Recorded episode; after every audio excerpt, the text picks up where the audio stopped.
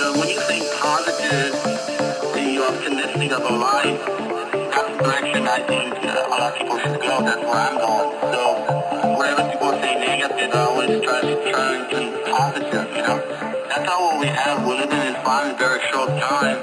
I think it's very important to, if you, uh, for example, your company or Red Truck Bike Creation, you know, we, we give some smiles to people.